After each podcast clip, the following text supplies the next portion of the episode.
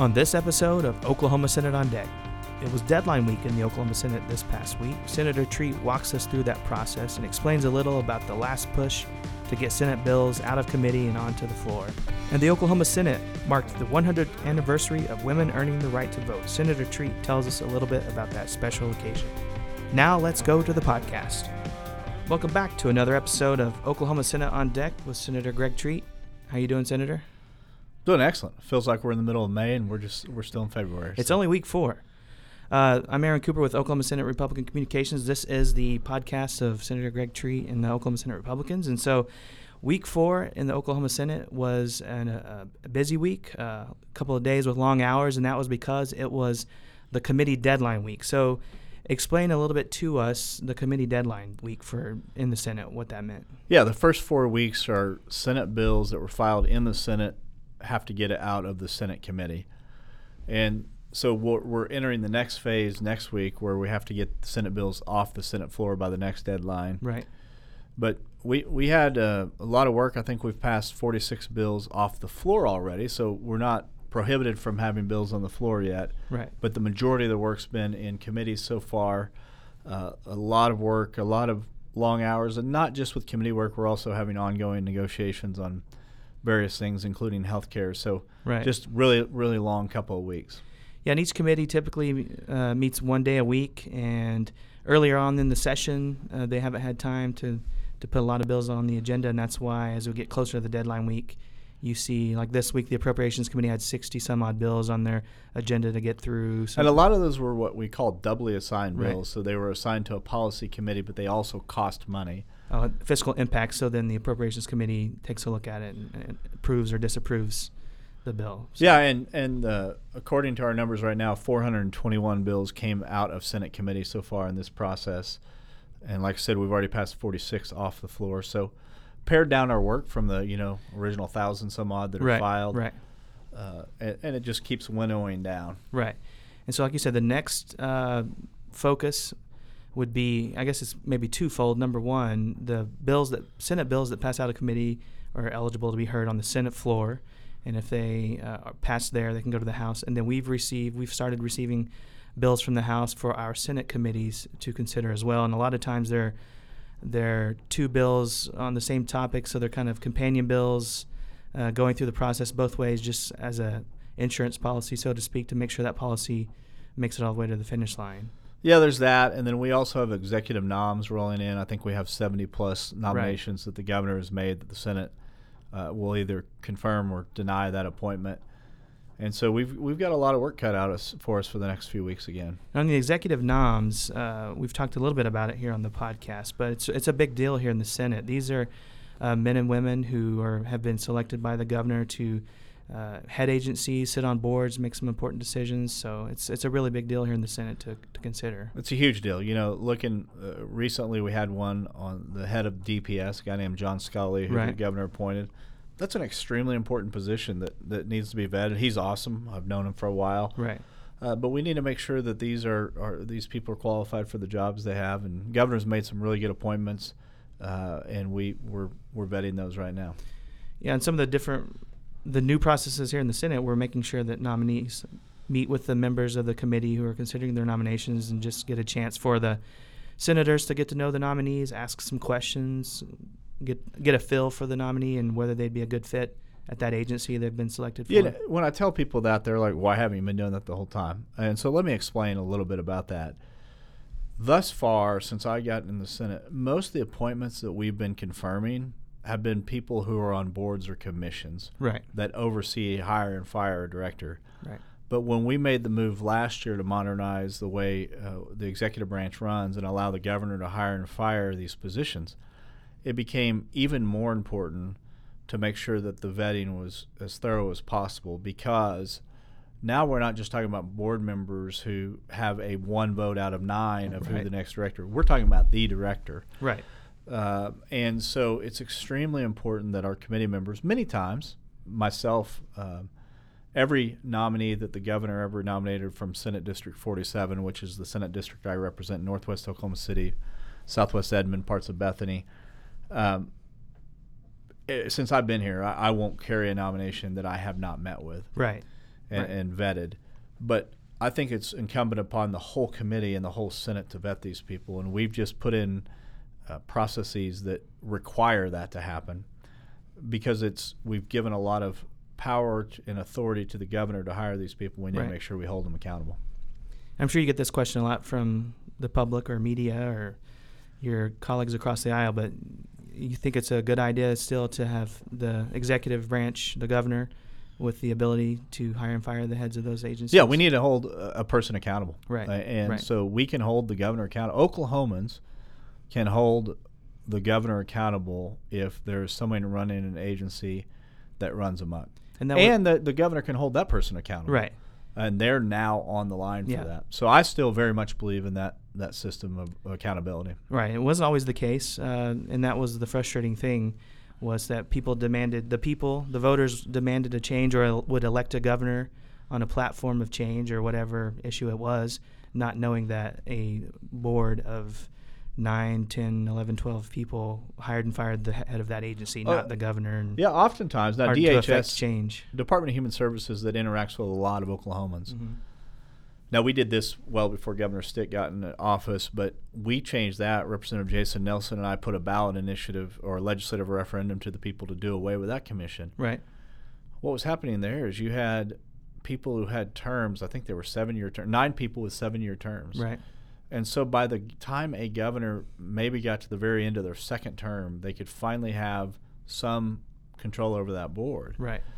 And we were having kids die in foster care. Right. We were having abuse and neglect when they were in state custody. It was unacceptable. Right. And so the voters overwhelmingly agreed with us and changed that structure and brought a lot more accounted, accountability to Department of Human Services. And that really was the impetus for a lot of the movement we saw last year. It just took a few Right. years to, Yeah. to take place. And uh, accountability is uh, leads me into the next topic I wanted to cover with you, and that's because you passed a bill out committee that deals with accountability and transparency in federal grants that uh, agencies, boards, and commissions apply for. And so, walk us through a little bit of, of why you introduced that bill, and, and we'll talk then about how it helps solve that problem. Yeah. About four years ago, I introduced a very similar bill and, and got it all the way to the governor's desk, and, and the previous governor vetoed it. Right. Uh, and then so we went back to the drawing board and, and passed a much watered down ver- a much more watered down version. But what happens a lot of times state agencies will go out and seek a federal grant or a private grant for some pr- to create some program. Right. And sometimes it's within the scope of their mission. Sometimes it's not within the scope of the mission, core mission of that agency. Right. Oftentimes it's not in the scope. Yeah. And so what happens is it's normally a five year period, Sure. you know, some That's finite typical, amount of right. Yeah. And then then the state has to pick that up. Right. Well, the, the policymakers and the governor had zero say in creating that program. It was created from the agency. Right. It may be well meaning. It may be actually a great program. Right. But we didn't make a decision could we afford it or was it part of that mission? Right. And then five years rolls around, the federal grant goes away or the private grant goes away. And then letters get sent by that agency to the constituency that's been built up and become dependent on that Right. program. Says, hey, the legislature, if they don't fund this, we're not going to serve you anymore. Right. And so what this does is it actually codifies an executive order that Governor Stitt made earlier, uh, well, actually last year, that requires approval from the cabinet secretary level of any of these grants over a certain threshold. Right. That's Senate Bill 1840. And uh, that's a great way to introduce more accountability and transparency. And I believe also uh, one of our favorite topics around here, Loft. Uh, when we were discussing Loft a few years ago, we heard about this concept, and I believe it was the state of Indiana had a similar. Yeah. They had an entire office of well, an office of one person Yeah. um, who who was in charge of kind Office of. State-based Initiatives, I believe it was Yeah, OSBI. I which remember. is entirely something different here in Oklahoma. Yeah, I, I thought their investigators were coming to our caucus, but yeah, uh, it, it was a great idea though, and and Vice President Pence got it started Right. uh, when he was governor of Indiana, and so we're we're trying to model some stuff over best practices we've seen from other states, and hopefully we can become a model for other states to adopt. Right, because as the legislature writes the budget, we have to take all these things into account, and this, these things can be a surprise uh, when the constituency comes up and says our program's going to go away, and then you have to figure out how to fit that into the budget priorities. Uh, You know, when I was uh, vice chair of appropriations, and when I was even before that, when I was vice chair of the Health and Human Services Subcommittee on Appropriations, I asked every agency head that came in. Now I see these grants. Absent the federal money coming in, would you be doing this, or are we chasing Mhm. our tails on this? Deal? What did they tell you? It varied. Obviously, uh, some of them were like, "Oh, absolutely, we would," uh, but there were a few that were brave enough to admit that they were just chasing the money. Right. And chasing the money sometimes will take you off mission big time. It's like trying to walk down a trail to a destination and you get distracted by every shiny object. It takes you way off from where you're originally headed. Right. And, and we need to make sure that shiny objects don't get the attention, but the core mission gets the attention, and we're always trying to improve. Right. That makes total sense. Um, and I think uh, w- another issue I wanted to talk on, uh, to touch on, was uh, this week. The uh, Board of Equalization, BOE. BOE, yeah. Yes.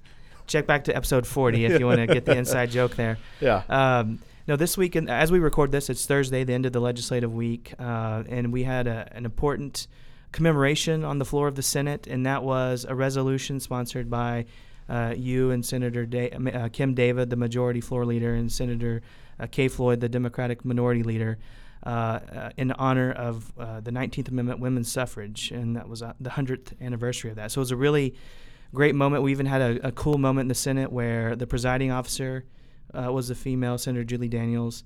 Our acting Secretary of the Senate was Arnella Karges, the uh, Chief Operating Officer, and then Senator David and Senator Floyd. So it was a really unique moment, a cool thing here in the Senate. Oh, it was awesome. Uh, it was a really kind of an emotional Right. time, a huge historic moment for us, and just a good celebration, remembering that it wasn't, I mean, 100 years in the whole scheme of human history isn't that long ago Right.